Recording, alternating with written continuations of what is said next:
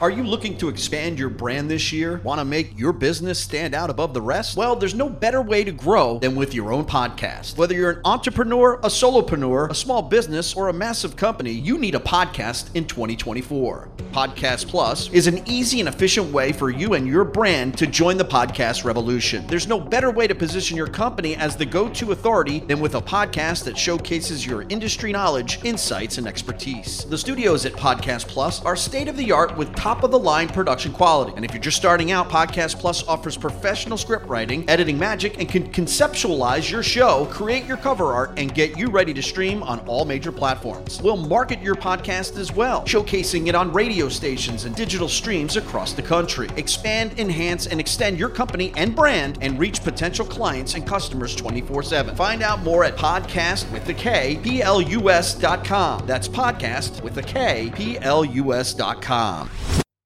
5, 4, 3, 2, 1.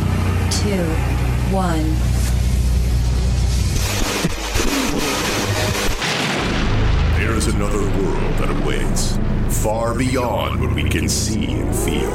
A place that's anything but ordinary, somewhere between abnormal and paranormal. What you believe might not be.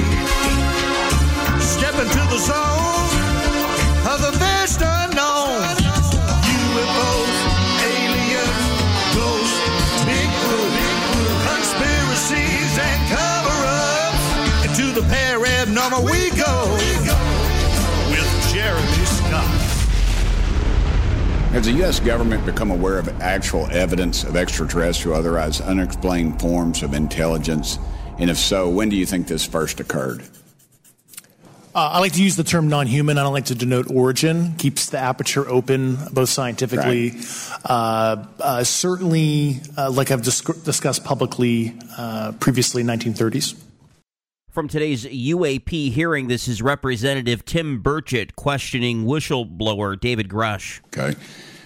Can you give me the names and titles of the people with direct firsthand knowledge and access to some of these crash retrieval programs, and maybe which facilities, military bases that the recovered material would be in? And I know a lot of Congress talked about we're going to go to Area 51 and, there's nothing there anymore anyway. It's just, and we move like a glacier. As soon as we announce it, I'm sure the moving vans would pull up, but please. I can't discuss that publicly, but I did provide that information both to the Intel committees and the Inspector General. In case it hasn't hit you until now, this was a monumental day because today, on July 26th, 2023, on the official government record, the public learned, some of them for the very first time, that efforts have taken place to cover up the reality of unidentified flying objects, now known as unidentified anomalous phenomenon, along with the possible retrieval of crashed objects, and perhaps the possession of alien bodies, which was what was being alluded to there by Representative Burchett in his questioning to Mr. Grush. He knows what he can speak about publicly and what he can't speak about publicly, but we can be sure that what's happening behind closed doors is just as eye-opening for those in the know as today's proceedings are for the majority of those tuning in who were not aware of this reality before today. Now, personally, from the hundreds of hours of research material that I've read, there's really nothing too shocking about these allegations. This is all stuff that has been talked about. I've read this stuff in books. I've seen it on television programs. I've heard it from abductees and from experiencers for decades. But the fact that it is now being talked about on such a grand stage is absolutely a monumental day and age to be living in.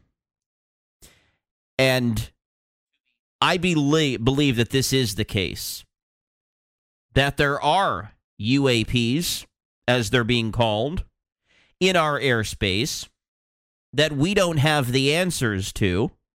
And from time to time, those objects may have been involved in some sort of crash.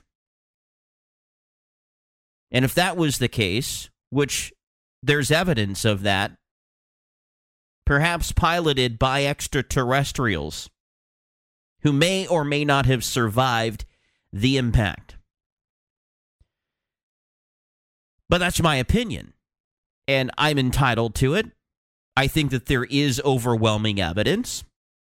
And for some, there will be nothing that will sway their opinion on this topic either way. Either you've made up your mind that it exists, and no amount of information will lead you to believe that there's been misinformation or disinformation or any hoaxing going on. On the complete opposite, if your mind is closed and you think that these individuals are just the tinfoil hat crowd, there's no amount of evidence that's going to get you to change your mind. But this is not a political issue. This is a bipartisan issue. There are people on both sides of this who want the same thing, and that is the truth. Because what was once thought to be something only that the tinfoil hat crowd discussed is now seeing the light of day. In serious proceedings, mind you, on the record in the United States Congress. Not behind closed doors, but in front of the entire world to witness. But up until this point, the experiencers had been kept out of the conversation, and that changed today. With Ryan Graves, David Grush, and David Fravor, men who all served this country, and in doing so, saw what they should not have. And today they told the world about it under oath, and for that, I'm eternally grateful to those men. I had the opportunity to look into the eyes of David Fravor out in McMinnville, Oregon at the UFO Fest put on by McMinimins a couple of years ago. Guy's a very, very smart man. Does that mean that I can vouch for him? No, but that's my personal observation. And I believe that these men are exactly telling the truth of what they witnessed. And I do believe that they have the evidence for which they discuss. It just can't be brought out into the limelight for national security reasons or whatnot. But much like experiencers being excluded up to this point, which has been one of my criticisms of the proceedings, because the two previous hearings, and even in throwing in the NASA study group, that was all elementary discussion, very basic stuff. And it appeared that those doing the questioning weren't really in the know in order to ask intelligent or advanced questions. It's a complex subject, so I know that always asking an intelligent question, if you're not familiar with the intricacies of the UFO and the abduction phenomenon, then you may not think to ask that. But much like those experiencers being excluded, so are alien abductions really from the discussion of UFOs. Many times there's a connection made between them, but many times it's just, well, I saw lights in the sky, or I saw a craft, and there's no mention of alien beings. But this is something that has been widely reported and tirelessly researched for decades, is the alien abduction phenomenon. Because abductees say that they are often taken against their will. They're experimented on, and oftentimes provided some knowledge, maybe from the Greys or from other beings that they encounter. Tonight, we welcome a man who has served his country, much like the individuals who testified today.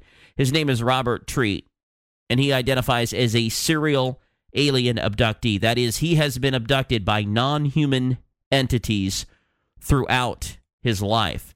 He says his first abduction experience occurred at age 4.5, and the abductions continued regularly until he was 14. After enlisting in the U.S. Navy, he was tested for paranormal abilities and subsequently recruited out of the Navy and into a program with another agency before being recruited as an agent for the CIA. His career as a contractor for the agency took him to many interesting places, and he worked on many interesting projects as well with special access. But after a potentially terminally ill diagnosis due to a heart condition, he has made the courageous decision to come forward and tell of his experiences. He's never done so before until tonight on this stage. And I'm so honored to have Robert Treat with us. But I want to read first part of a letter that he provided to us to preface our conversation with tonight that I couldn't not include. And this is not the whole thing. But he said many things very, very well that I'd like to share with you. He says, thanks to a huge outpouring of support, I was able to have a high-risk surgery, which has prolonged my life and granted me the time to not only write the first book, but will also give me time in which to complete the series. This story will shatter everything you think you know about the structure of reality and our place in the universe. He writes, due to the nature of my career, I have not had the luxury of telling my story or sharing my experiences with others until now. Robert Treat, thank you so much for your courage to come forward. Well, thanks for having me. It's my pleasure. I'm guessing this has not been an easy thing for you to do? No, it was... very nerve-wracking. It's still nerve-wracking to, come forward on such a controversial issue.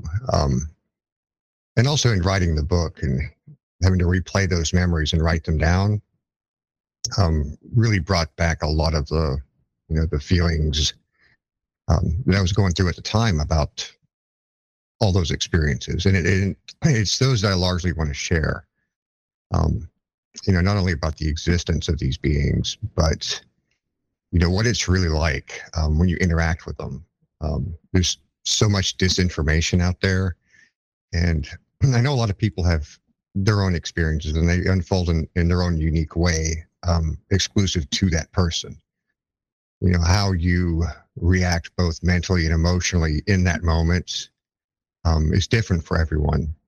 And, I've heard several people's stories over the past few months about, how their experiences were so horrific and nightmarish, and mine just weren't.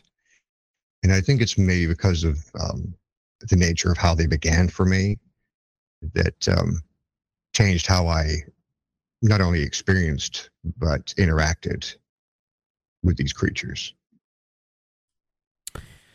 So, Robert, give us an idea of what kinds of experiences you had. And these started, relatively young in life, but they continued for many years. Yeah, the first one that I remember clearly was when I was 4.5.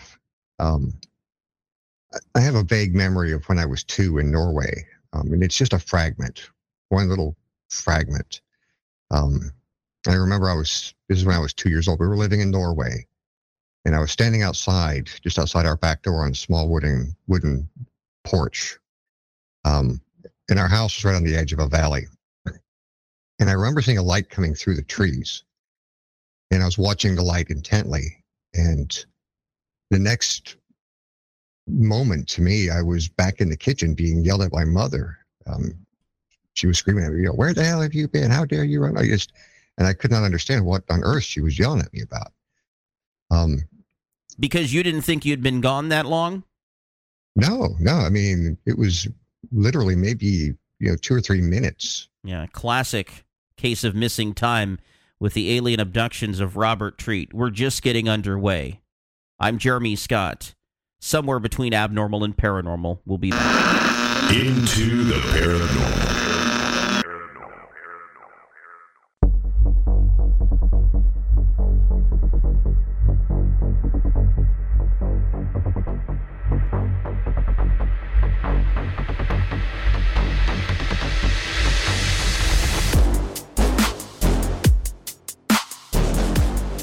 Jeremy Scott. This is Into the Paranormal, and I'm talking with Robert Treat about his life of alien abduction experiences, an often forgotten part of the whole UFO phenomenon. In this case, Robert, as a child, saw a light coming through the trees. The next thing he knows, he's home, he's late for dinner, mom's yelling at him. How much time do they think you were gone, Robert? It's hard to say. I think she was saying it was somewhere around 20, 30 minutes. I remember everything about that room, the carpet, the sink, the back door, and I'm staring at the back door when she's yelling at me, and I'm just confused as why she's yelling at me. I'm estimating maybe about 20 minutes, but I'm only 2 years old, so I don't have much of a concept of time yet.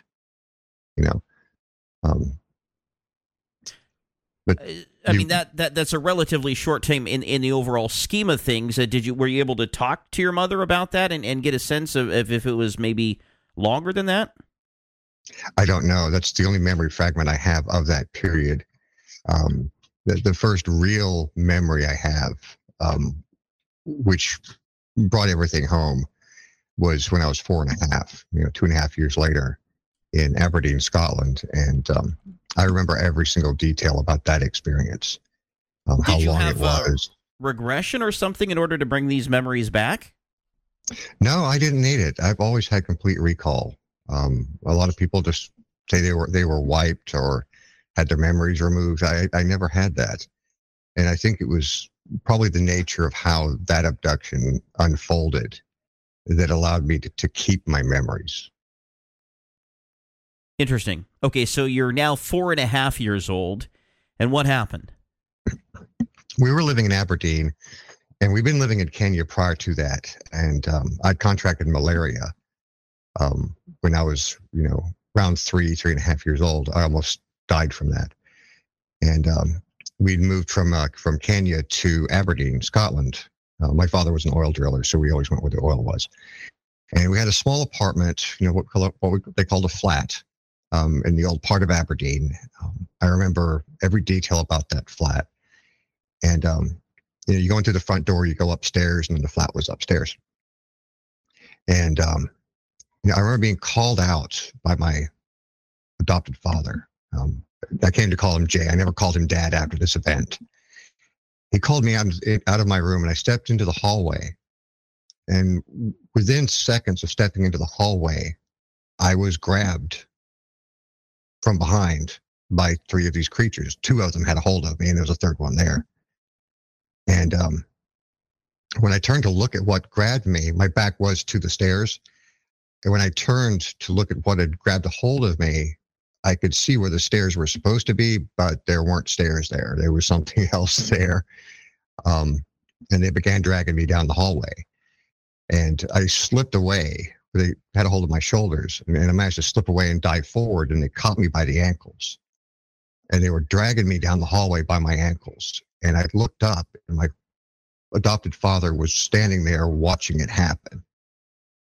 And up to that moment, I was screaming and grabbing a hold of the table leg that was in the hallway and just throwing a fit. But when I saw him standing there watching it happen, I just surrendered to the entire experience. I let go. I quit screaming and yelling, and they just dragged me down. Did you think that he was maybe endorsing it in some way? In retrospect, yes, I absolutely do. But in the moment, all I felt was betrayal. And we got to take a break. We'll continue the story. Robert Treat, my guest tonight. Gray Area on Into the Paranormal. I'm Jeremy Scott.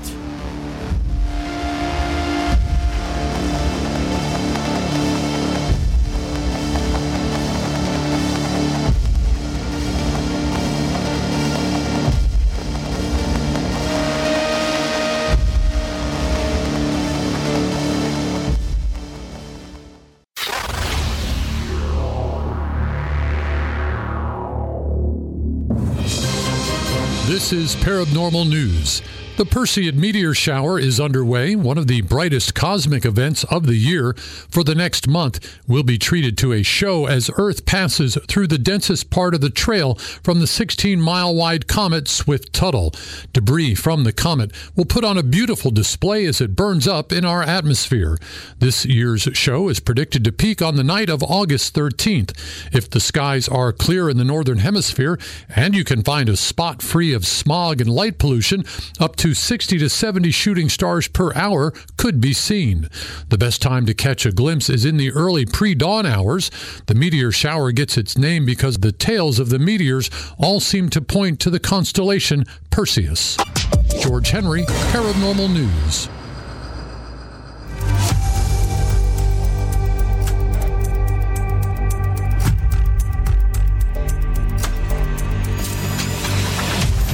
I was sitting on this what looked like an autopsy table. A man's semen is his version of a woman's egg. And I had that taken from my body involuntarily. And I am haunted to this day by wondering what happened to it. Standing in front of me was this slimy two-legged creature with these wide lizard-like eyes across its face. They look like aliens to us. They're 100% not human. I remember a light hitting me in the forehead, aliens in my room, being lifted up into a spaceship. He got a good look at one of the creatures, he said, a greenish-grayish being with large eyes and long legs. The creatures that I have seen mostly have been the grays, usually about 3 to 4 foot tall, real big, almond-shaped black eyes.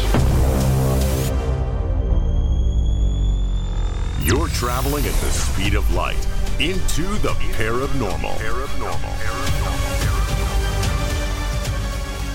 It's that gray area that we discuss here somewhere between abnormal and paranormal. I'm Jeremy Scott with the author of Gray Skies, My Life with the Grays. His name, Robert Treat.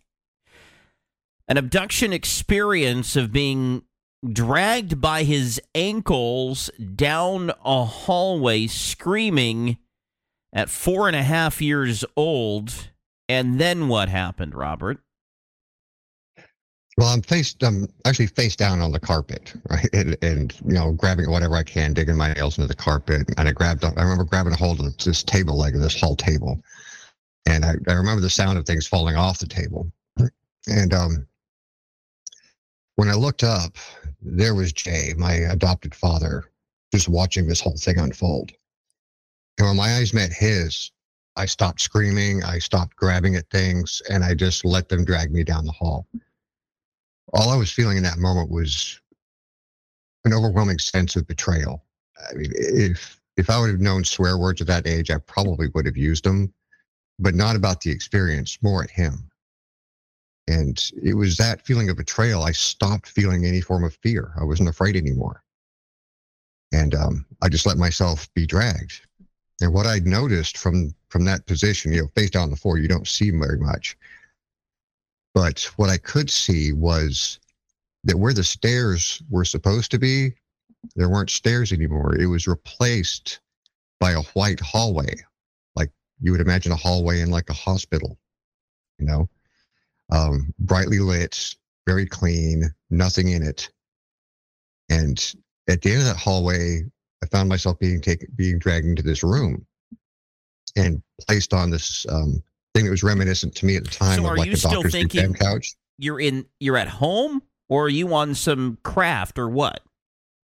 I'm fully aware of what's going on, that I am being taken from my home, but I had no exposure to science fiction or to aliens or to any of that. I knew that they weren't human. But I didn't think they were alien either. You know, that realization didn't come until later when I started being exposed to, you know, the concept of extraterrestrials. You know, really what I thought they were at the time was more akin to, because this was Scotland, you know, in the 1970s, it was more akin to what we called fairy folk, you know, like elves and dwarves and, you know, fairies, right? Which is what I kind of thought they were. And, when I found myself face to face with them, they were small. They were not a whole lot taller than me. But behind the little ones were two larger ones, more about the size of my father. So he was about 5'10". So, looking at 5'10", 6'2", somewhere in that area were the taller ones. And I wasn't afraid anymore. I was just watching them. And I remember saying to the smaller ones that had actually taken me and placed me on this, exam couch, this bench. I asked that, I said, "Are you going to hurt me?" And they said, "Yes." And the thought in my head, which is as clear now as it was then, is at least they didn't lie. Right? And I was okay with them doing whatever they wanted to do to me in that moment. I wasn't afraid. They told me I was going to get hurt, and I didn't have a problem with that. I'd been hurt many times before. I wasn't afraid of that. And, they did their little procedure. There was nothing sexual involved. They opened my mouth, and I felt a pressure on the roof of my mouth. It hurt quite a lot. And within a few seconds of that starting, I felt an excruciating pain at the top of my skull, right in the back of my head, like where your hair kind of spirals out from, right in that area. There's a huge pressure, and I could hear a crunching noise in my ears. And it felt like my eyes were going to pop out of my skull. It hurt a lot. And it was over within just 15, 20 seconds. It was very, very quick. And one of the tall ones walked over to me, placed his face close to mine, and all the pain disappeared. And I knew that, yes, they hurt me, but they also took away the pain immediately. And, I'm still not, I don't know that they're aliens. I don't know what they are. But would you say that they're non-human? They're definitely not human. Absolutely not human. But the way they treated me, I had a very, rapid sense of trust with them.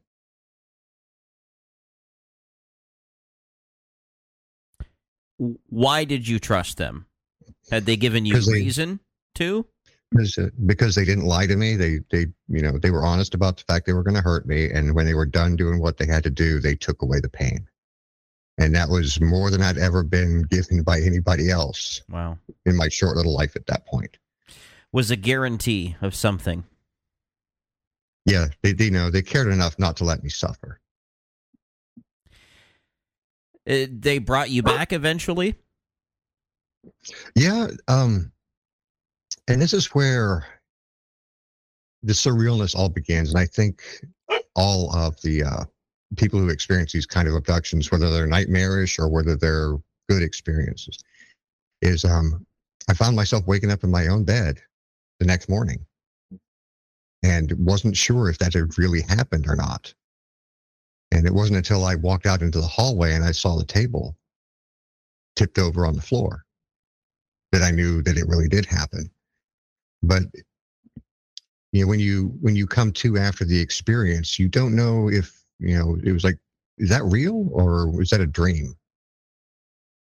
And it's not until you start discovering the physical after effects of the experience that you start becoming more and more certain that that really happened to you. You say after effects. So were you not necessarily injured in a sense that you could physically see anything? Maybe these were internal injuries, emotional injuries. What do you mean by that? Well, the roof of my mouth hurt. Next morning, the roof of my mouth hurt. I had a funny smell in my nose. And it was everywhere I went. So I came to conclude that it was actually, the smell was in my head, not outside. There was the table knocked over in the hallway. I remembered grabbing a hold of that and knocking it over. And then I had an itch on the back of my head itched. And when I went to scratch it, I picked a scab off the top of my head and it started bleeding again.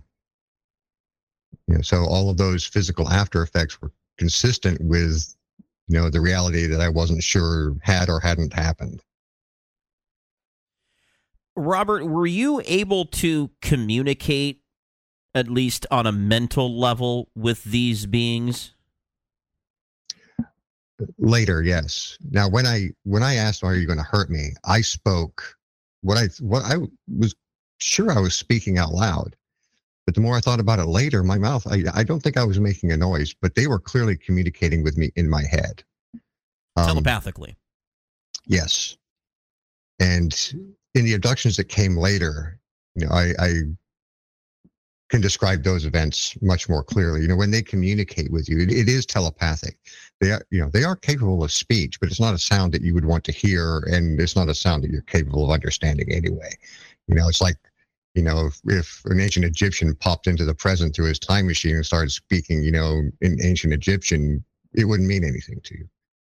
But when they communicate with you in your head, now what I experienced would be, you know, I would call it a flash, but it wasn't a flash of light. It was more like a flash of electricity, you know, kind of like how you would imagine if somebody put like a defibrillator paddle on your head and zapped your brain.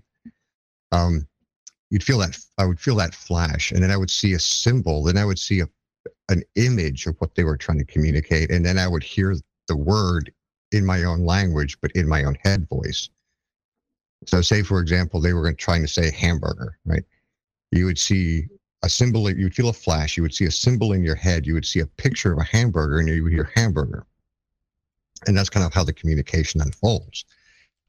And when you communicate back with them in their realm, and I'll clarify that later, what I mean by their realm, because I don't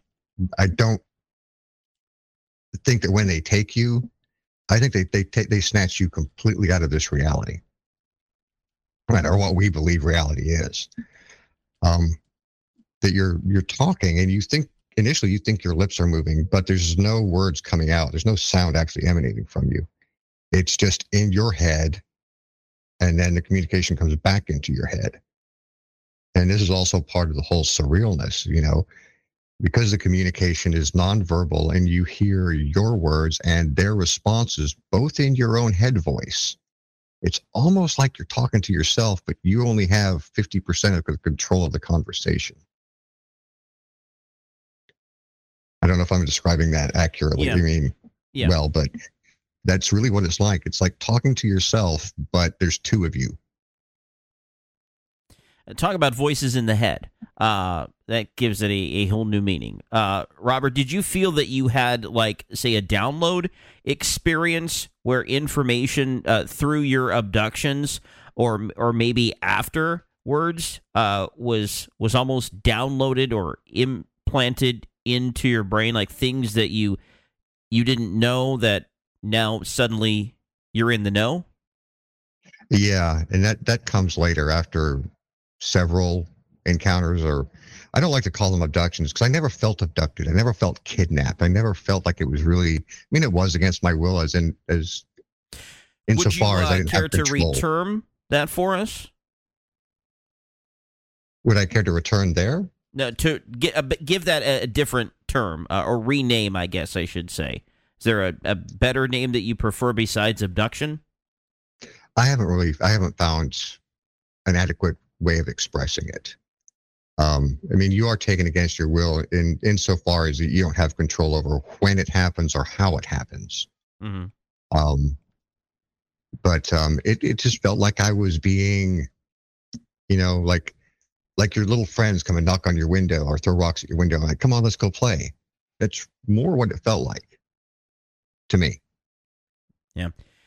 How do you think that they were able to heal your pain just like that?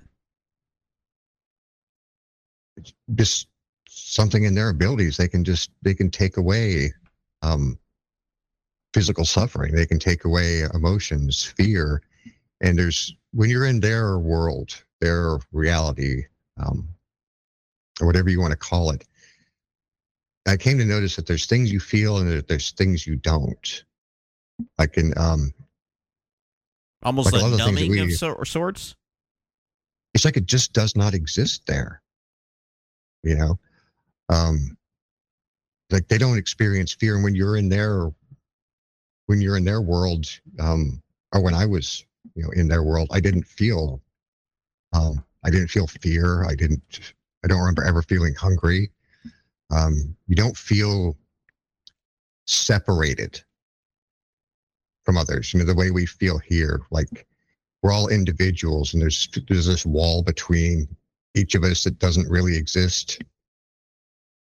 And there with them, and maybe it's because of the telepathic nature of their communication. And there's so much more that's conveyed within that communication than just language, than just information.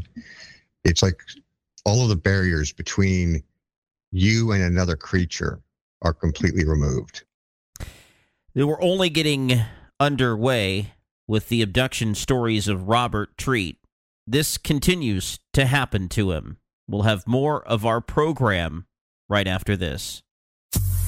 Into the Paranormal.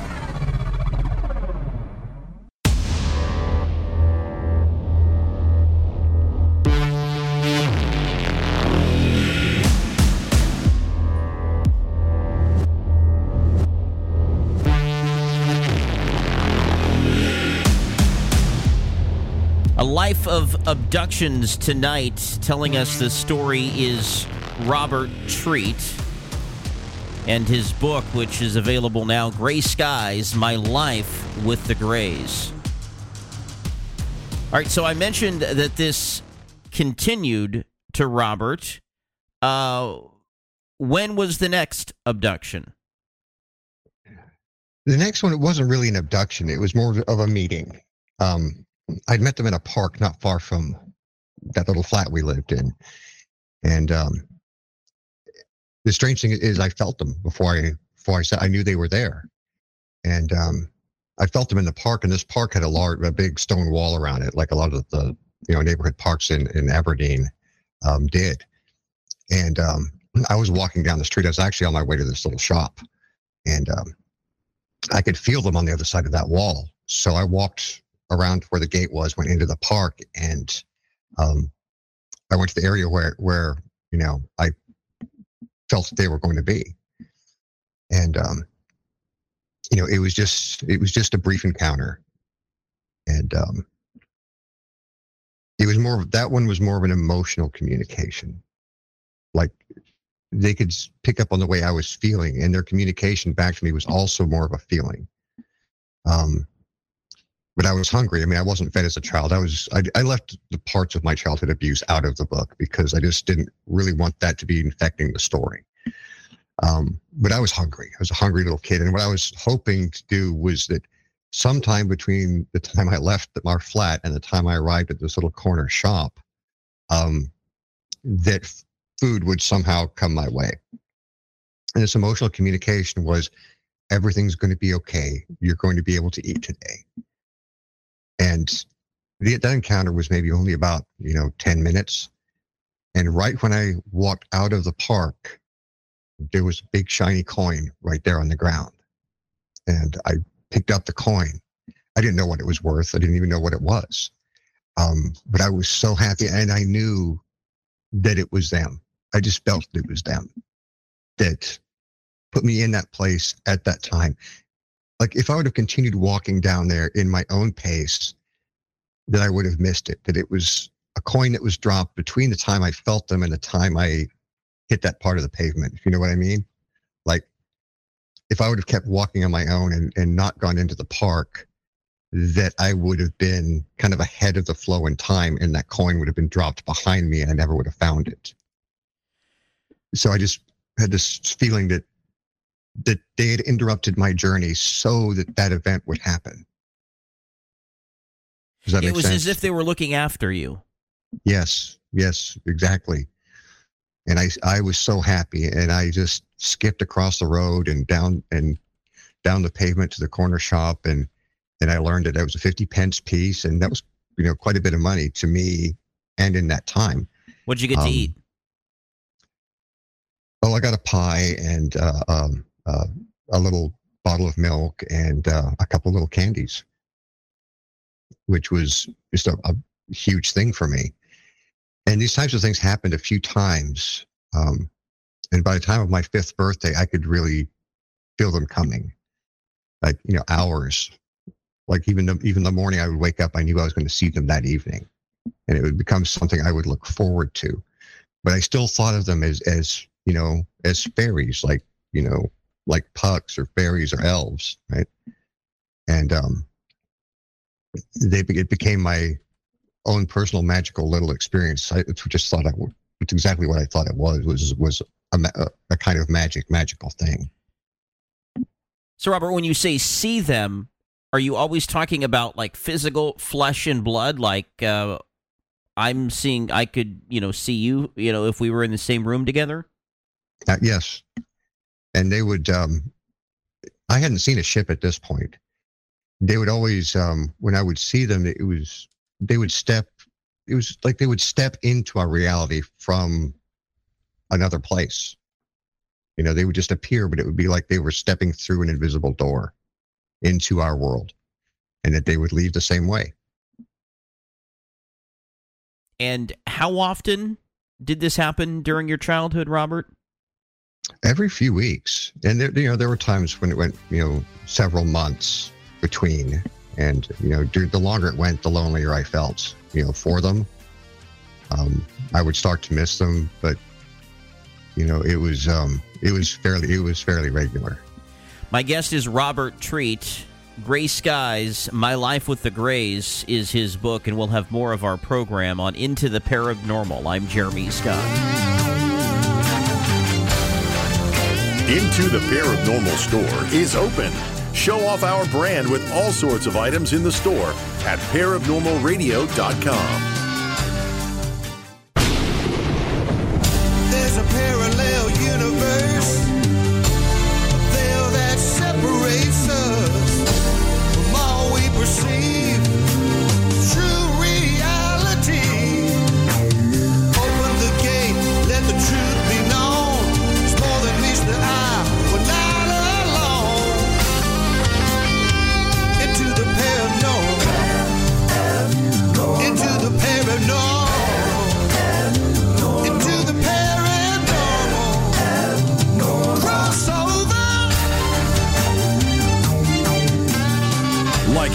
Travel through space, you never know where you'll land. We can guarantee it will be Into the Paranormal.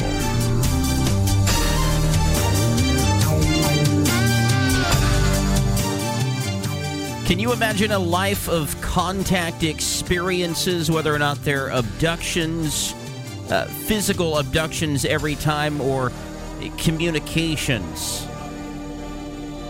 That's the life of Robert Treat, as we're hearing about tonight. His website is robtreat.com,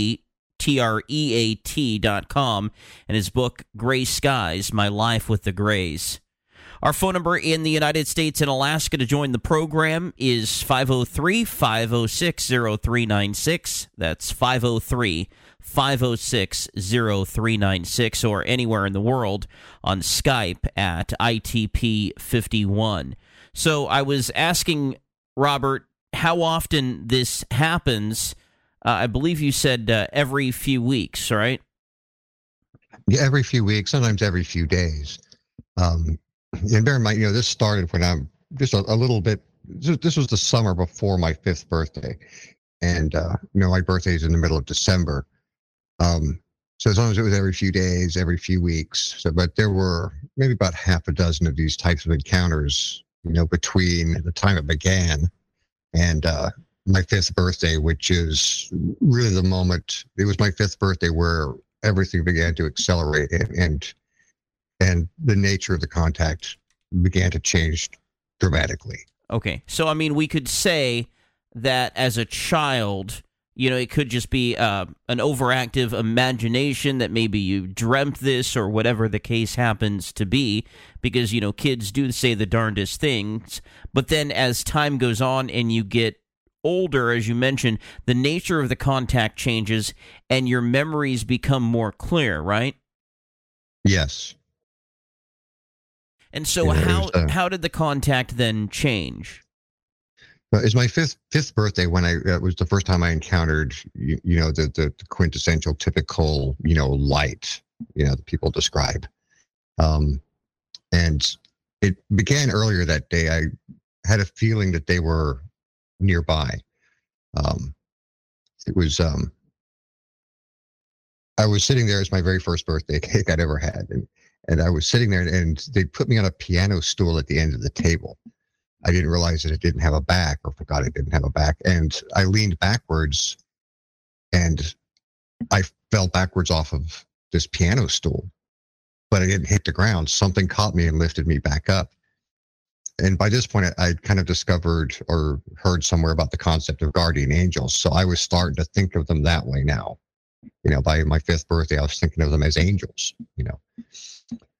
But it was that night that we'd moved into, my dad had remarried. It all happened very quickly, which I learned later that he'd met her a long time before, and this was all planned. But, you know, he was already married by the time we moved to Scotland, the time he moved me there. And shortly before my fifth birthday, we moved into my new stepmother's house, her parents' house, my new grandparents, this big house on the banks of the River Dee in Aberdeen. And my new room was this creepy, sparsely furnished room on the second floor of the house. And I had started seeing other beings. I didn't know what they were yet. I would come to learn later that, you know, these are what people call ghosts or spirits of, you know, deceased people.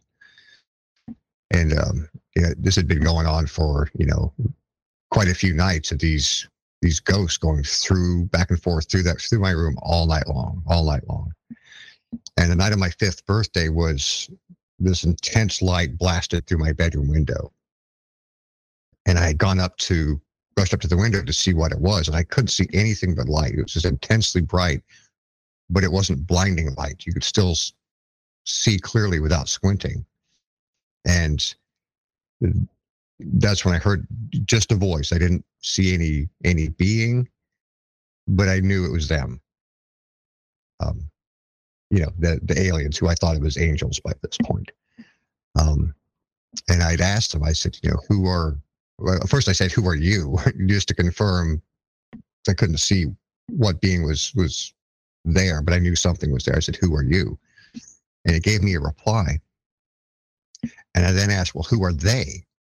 You know, indicating like, who are these other things walking in and out of my room all night long? And the voice told me that if I leave the house and I turn left and go up the hill, that those other things in my room came from up the hill. So that next morning, I had, you know, snuck out of the house, and I had gone up the hill. And what I found up at the top of the hill was a huge war cemetery from World War I to World War II, all soldiers' graves. And you know, the voice told me that those ones in my room came from there. And, dead people, you know, I learned, the cemetery. Yeah, that the dead were coming from the cemetery, coming towards me. You know, and there's things that you don't know at 5 years old or 4 years old, but you come to realize later. And what I realized, you know, much later in life is that, you know, once you're touched, you know, by, you know, a paranormal event, that all of that opens up to you. You know, so I started not only encountering these beings, you know, these aliens, right? But I started seeing, you know, the spirits of the dead as well. Interesting. And you could differentiate between the two, because one was more physical form, the other more, ghostly form? Excuse me. Yeah, they were shadows, translucent, but they were clearly human. Like these ghosts were very different than these, you know, other beings, right? Didn't look the same, you know. I just knew that they weren't the same thing. And you know, I could tell that those other entities were the ghosts. They were very human looking, is what I'm trying to say. Mm-hmm. So when did you see the ship for the first time? The ship for the first time was several months later. I had discovered this house, my, you know, new grandparents' house. My grandmother had what they called a secret garden. It was a walled garden, right? You know, at the end of the yard, there was like a square area that was walled in, you know, about 10, 12 foot high walls with a wooden door. And I was absolutely forbidden from going in there, but I'd started going in there, and I would actually meet my, little angel friends, light people in the secret garden. Well, one night I was drawn out of my room, to go down there, and I thought I was going to meet them. The first time I saw a ship was actually over the neighbor's house. So standing at the back door of my grandmother's house, looking towards the secret garden, and the neighbors to the right above, her yard was fully walled in as well. Above the wall, I could see a huge black disc-shaped shadow. I didn't know enough to call it a ship, but I knew that this was something very different. So I was, it was probably maybe around March or April of that year. And then did it just fly away, or did it blink out, or how did it not be there? It wasn't lit up at all. It was just a black shadow, almost like a hole in the sky. Right?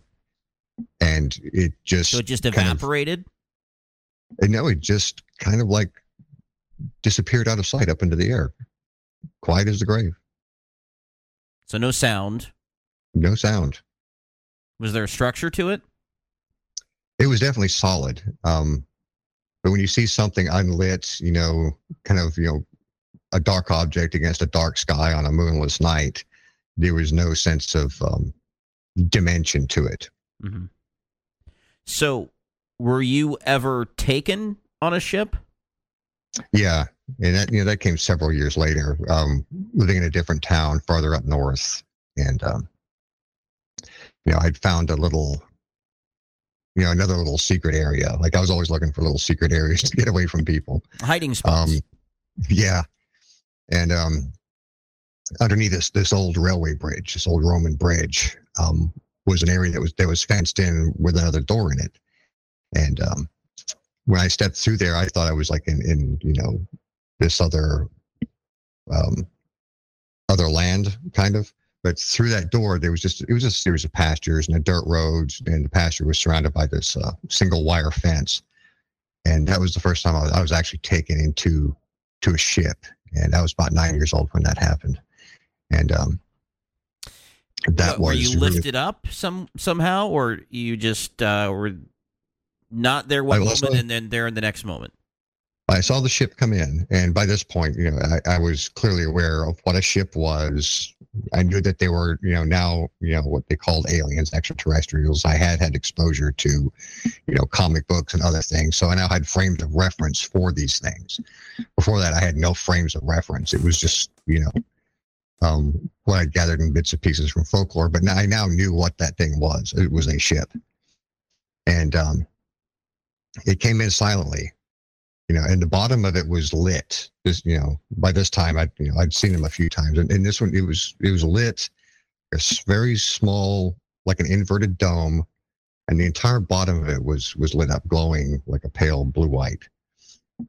And the beam of light came down maybe about 10, 15 feet in front of me. It didn't hit me directly. Right? It came down in front of me and just stayed there, almost like inviting me into it. And when I stepped, but what I noticed was that the beam of light didn't hit the ground, right? It wasn't illuminated. It wasn't like a spotlight that came up and lit the ground. It was like the light came down and just trunked off a few inches above the ground.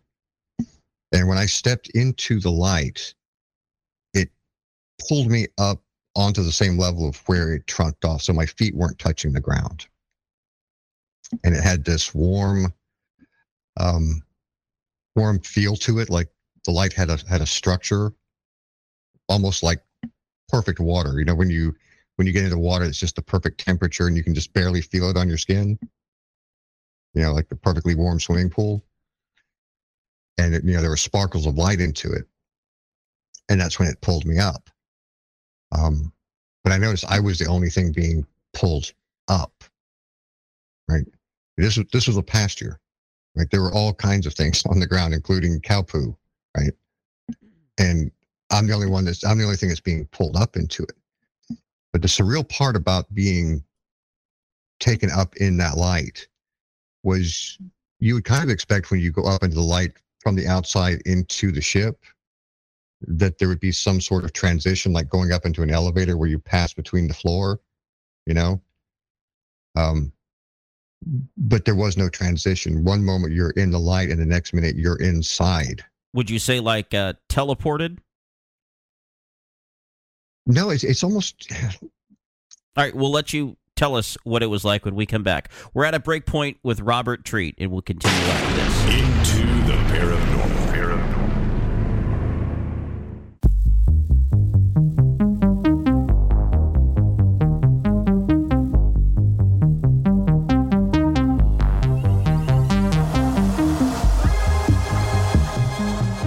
Imagine here one moment and in a craft surrounded by ETs the next. I'm Jeremy Scott. This is Into the Paranormal. Tonight's episode is definitely in that gray area. Talking with the author of Gray Skies, My Life with the Grays, a serial alien abductee, Robert Treat. So we were talking about how you get inside the craft, and I had asked you if it was kind of like teleportation, and you were about ready to tell us what it's like. Yeah, I mean, you've heard the expression, if you blink, you miss it. It's like that, but it's like a blink in existence or a blink in reality. One minute you're here, the next blink you're there. You don't feel any sense of transition at all. You have all of the experience leading up to the time from your outside right up to the edge of the craft, and then there's just like a blink in reality. And you're now in their world. The oddest thing I found about going onto their ship was whether they took me into a ship or whether they took me through a portal or whether it was what people refer to as a psychic abduction, where you go to sleep, you have an experience and you wake up and you're not sure if it's a dream or real. It doesn't matter which form the abduction takes, right? Whether it's through a portal, through a light onto a ship, I always found myself in the same room. So, later as I got older and older, I really came to believe that whatever is inside of whatever space exists inside of the ship, it's not our reality. It's not our universe. It's like we're taken out of space and time as we know it into their version of space and time. And you're returned the same way because there's no transition in the return either. And so, Robert, eventually these abduction experiences stopped? They stopped. They continued and they accelerated and decelerated, right up until I was 14 years old. And that was kind of like the peak of puberty. And I've always wondered if puberty had some effect on, why it stopped. But another event that happened when I was 14 was we left Scotland and we moved to the United States. And once here in America, it wasn't the same.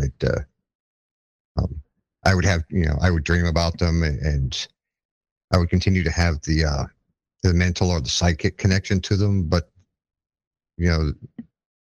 being with them physically stopped at that point. And so why do you think this happened to you? Well, there was one event, it happened several times, but one very landmark event when I was about 12 years old, where I was taken before, have you heard people talk about what they call the mantids? Uh-huh. The very large, grays. I was taken before one of those.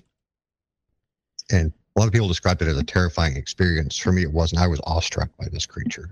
Completely awestruck. To me, it was like meeting God. And what I when you've had communication with them for a while, it becomes a two-way thing. It's like your mind opens to them and their mind opens to you. And you can draw information and knowledge out of them the same way that they do you. It's very much a river flowing in two ways. What I learned from them was that their purpose, at least this particular sector of Grays, what they were here for is they are studying and tracking the migration of particular souls from life to life and from world to world. We'll finish that thought with Robert Treat, somewhere between abnormal and paranormal. I'm Jeremy Scott, Into the Paranormal.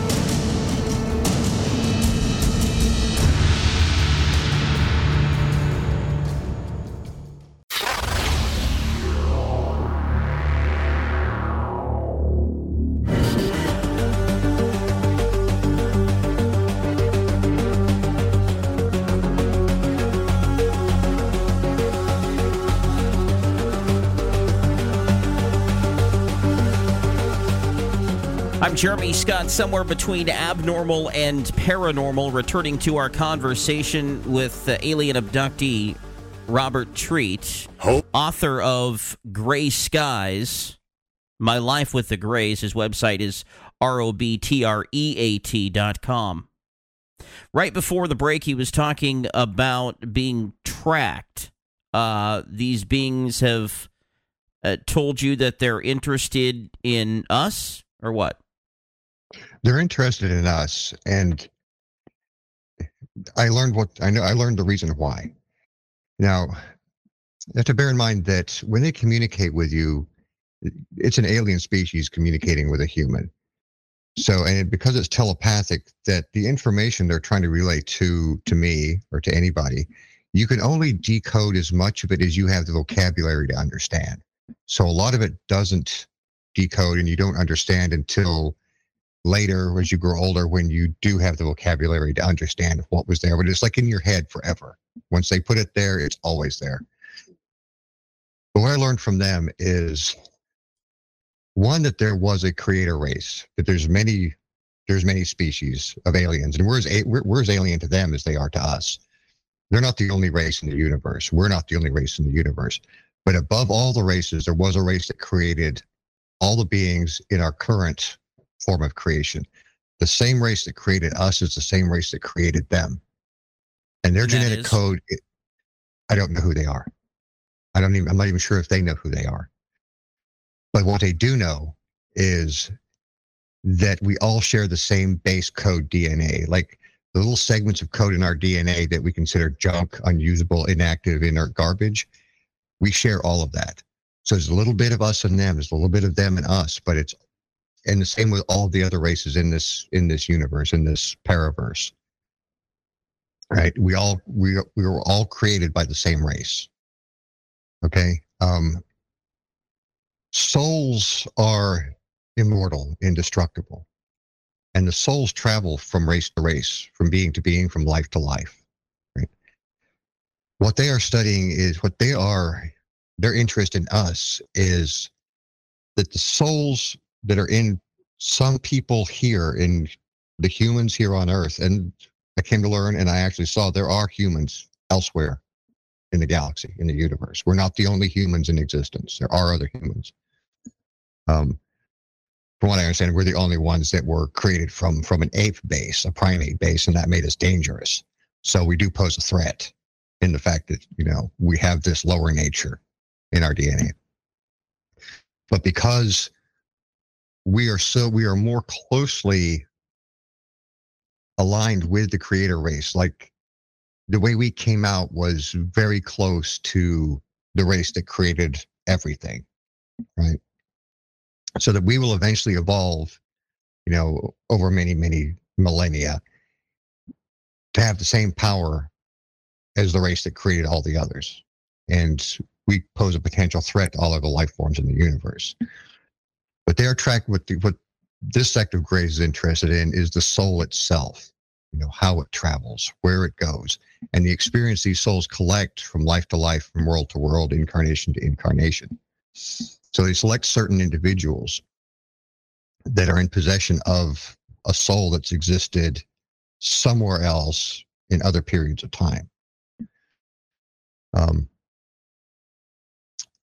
just wondering if they're interested in our demise, perhaps.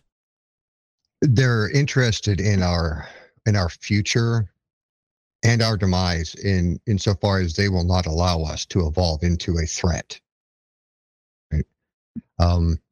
And from what I've learned is that they have culled us before, and they will cull us again if necessary. That when our numbers get too great and we are on the threshold of evolving into a higher form, if there is the slightest chance that we are going to evolve into a higher form while still possessing our lower nature, they will not let that happen. Robert, this is probably going to be a tough one to handle. But do you think that your diagnosis has anything to do with what you've shared tonight, what you've shared in the book? And are you holding out hope that, much like they cured you of any pain, that maybe they could cure you of this illness? I'm sure that they could if they wanted to. They definitely have the ability and the power to do that. But really, their interest is in the soul. The body doesn't matter. The vessel is irrelevant, not important. Once my soul is released from this body, it will go somewhere else, possibly be reincarnated. Maybe it'll come back as another human. Maybe it won't. But the cause of my illness was not caused by them. It was entirely human agency. I suffered a very serious accident back in 1999. Where I had to go through a lot of reconstructive surgeries over several years to put me back together again. And during that time, I was on massive, massive doses of antibiotics for many years. And when you take high levels of antibiotics for a very prolonged period of time, it causes loss of eyesight, also causes arterial and vascular blockages. And that's what put me in this position. I'm sorry. And it just is what it is. Yeah. But it wasn't caused by them. They periodically they did their little experiments on me. Nothing traumatic. Briefly painful, but. Is it safe to say that you're thinking that there may be some events that are about to take place that could deceive us if we're not privy to them? Yes, absolutely. In my adult career, I encountered other races, the ones that they refer to, at least, my gray, I call them, my grays, refer to this other sect of grays as the fallen. And it's the fallen that are interacting with the human agency, what we call, the elites or the cabal. And when the fallen were cast out of, the collective, for lack of a better term, right, they were cut off from whatever it is the source of their power, their knowledge. The fallen grays are very much trapped here on Earth, and there's a big difference between the two groups. The fallen look degenerated; they look, decaying, like George Soros, If you compare George Soros to a supermodel, that's the difference between the fallen and, the good grays, which, I came to learn, we call them the Primarchs. The fallen are working with the human agency here on Earth to advance our technology in order to replace the technology they've lost.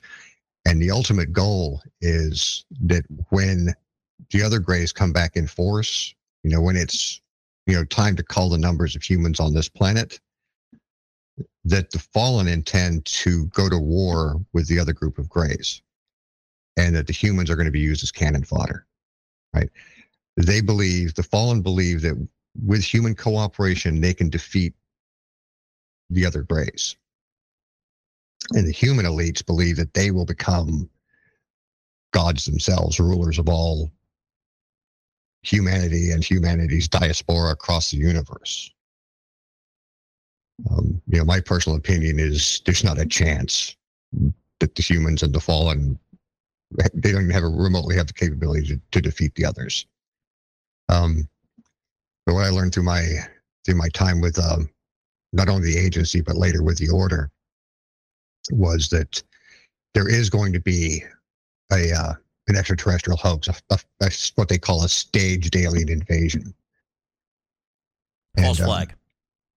It's a false flag, but it's a false flag in order to make us, when the good grays do come, we will see them as evil. We will see them as bad, even though that is not the case. They're trying to put us through the looking glass to where, we see good as evil and evil as good. And that's how they're going to manipulate us for humans to cooperate in the war against this other race of aliens. So they're going to stage a hoax that will have casualties to help us fight their battle. Right. Robert, I'm interested because while in the military, you did have some special access to certain programs. Did any of that happen to deal with anything we might deem paranormal or extraterrestrial or dealing with UFOs or anything of the kind? That is, if you could tell us. The military is really, they're a bunch of dabblers. The Pentagon, looking for evidence in the Pentagon, looking for evidence in the government, that's not where you're going to find it. And even that guy said it today in the UFO hearings. He said, yes, it's both government and others. So it's it goes above their heads. It's the outside. The Pentagon, they're war fighters. They're conventional, but really when it comes to this, they're just a bunch of boobs. They don't really know, okay? This is why the CIA used people like me is, one, that they're prohibited by their charter from operating domestically. And a lot of these programs have to be operated domestically, so they employ what's called agents. Agents are like private citizens that work on behalf of the CIA but are not CIA employees. If you work directly for the CIA, you're an officer. If you get your paycheck from the CIA, you're an officer. If you work on behalf of the CIA, right, under a non-official cover, you are an agent. You have a case officer who is an officer of the CIA, but you're a private citizen or a private corporation. All of this is farmed out. This is where the black budget really is. And the black budget's right in your face. It will say, appropriation or funding for this research, right? We're going to, research vaccines, right? And yes, they will research a vaccine, but the vast majority of that money is going into genetic research for, manipulating human DNA. Other things that, they farm it off. It's like you've heard the expression, you don't really believe they pay $400 for a toilet seat, do you? Right? That's how that money is cycled off, but it goes into, private companies are doing all this research, Boeing, Northrop Grumman, Bigelow Aerospace, and even companies, little tiny companies you haven't even heard of. Like one of the projects I worked on was an osmium-187 isotopic production, which had never been done. It was all theoretical. We were competing against the Russians, and we built this base up in Deer Lodge, Montana, and we finally perfected that. It's the same way we developed a lot of these other things, like like money will go to NASA. The NASA will fund a private individual. Like let's just take the guy Bob Lazar. Most UFO people have heard of Bob Lazar, right? Absolutely. How he came forward about working out in Area S7, and the government was like, oh, he's a tinfoil hat, he's full of shit, blah blah blah. But to this day, Bob Lazar works as a contractor for NASA. If you go on NASA's website and you can see a product called aerogel, which you can't burn it. It's stronger than steel, but as light as air. Bob Lazar invented that. He's the one that holds the patent. So money is given to NASA by the government. NASA then funds Bob Lazar's research. Bob Lazar then develops the product, and NASA claims exclusive rights to market, sell, and distribute aerogel. Right? And that's how the whole thing works. It is all split down into private citizens, subcontracted. So it makes finding the truth as difficult as telling the difference between gnat poop and pepper. Oh, thank you for that descriptor. I think that was crystal clear now. What do you make of the accounts that we heard in the UAP hearing today? What I heard was 100% the truth, but it was sugar-coated.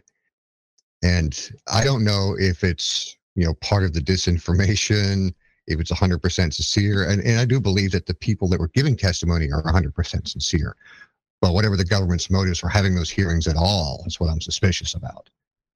And I know for a fact that an alien hoax is coming. The staged alien invasion is coming. I heard it right out of the mouth of one of the Rockefellers years ago. We were at a party in New York at the Millennium.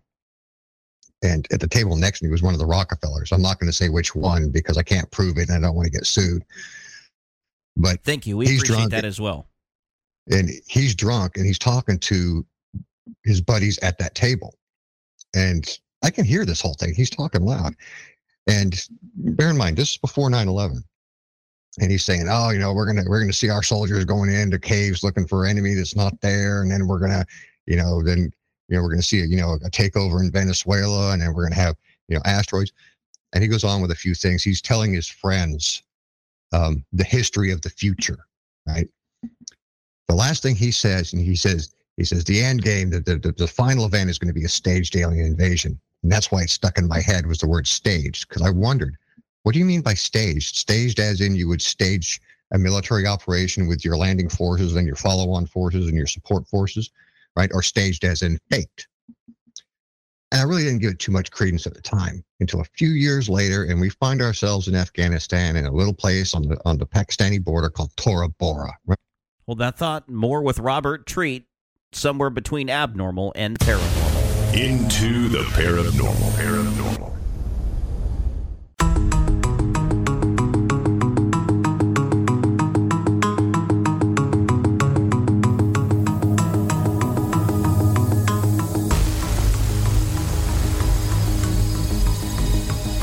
I'm Jeremy Scott, Into the Paranormal. Such a pleasure to be with you yet again this week. Another monumental week in ufology. Robert Treat is my guest, a serial alien abductee, author of Gray Skies, My Life with the Grays. And Robert, please wrap up your thoughts about a conversation that you overheard stating there's going to be a faked or a staged alien invasion.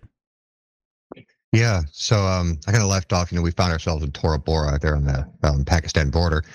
And we're searching through caves for an enemy that isn't there. And in the subsequent years, I've watched everything he said that night come true. But the important thing to remember as we go forward and this information comes out is that what they say, what you hear, and what they mean are not at all the same thing. Okay, and let's use a very specific case in point. The asteroid scare, right? I interpreted, much like anybody else would, that it was going to be asteroids crashing from the sky and smashing into Earth, destroying cities and causing chaos. And they put out movies to that effect. Remember those, right? The real asteroid scare was that big asteroid, that oblong one, the Obama-Buru or whatever it is, right? Where we had that speculation and that fear is that this asteroid might be an alien ship traveling through the galaxy, carrying hordes of hairy aliens coming to kill us all, right? That was the true scare, right? And they always float a trial balloon. They put it out there and then it comes back, much like this big oblong asteroid. Many years ago, we first heard about it. And then, earlier in this year, it's back again, right? So they always float a little bit of information. They let it die down and it comes back again. So even though I believe these witnesses, right, how it's going to be spun and portrayed out in the future, we really have to be very mindful of, like how it's going to lay out. Because if it's possible, they will deceive even the very best of us, right? I've been fooled many times, right? I thought something was going to play out a certain way and that is not at all the way it unfolded. But in retrospect, it's like I should have seen that coming. I should have seen COVID coming. I worked on projects which contained elements of, COVID research, what became COVID. I was expecting a smallpox outbreak. That's what I thought it was going to be a re-release of smallpox because the vaccines for smallpox wore off years ago. None of us are actually immune to it. We think we are, but we're not. So I was blindsided by the COVID-19, right? So, even the best of us are going to be fooled, right? Which is why moving forward, all of us who have any kind of interest, in this information that's going to be coming out, embrace it, take the information in, but be very skeptical about the way it unfolds, because what they tell you, how they tell you, and what they really mean are not congruent. Robert, thank you so much for your insights tonight, and thank you for your courage as well to come forward and finally share your stories after all these years. It was my pleasure, and I appreciate you having me on. My pleasure as well, Robert Treat, and the book is called Gray Skies, My Life with the Grays. His website, robtreat.com, and we've got that linked up as well. In case you need any of that information, it is always in the episode page at paranormalradio.com. Let's relive some of those highlights from today's UAP hearing. Our witnesses will testify today that UAPs have posed a serious safety threat, and we must understand this. My name is Ryan Fobbs Graves, and I'm a former F-18 pilot with a decade of service in the U.S. Navy. My name is David Charles Grush. I was an intelligence officer for 14 years.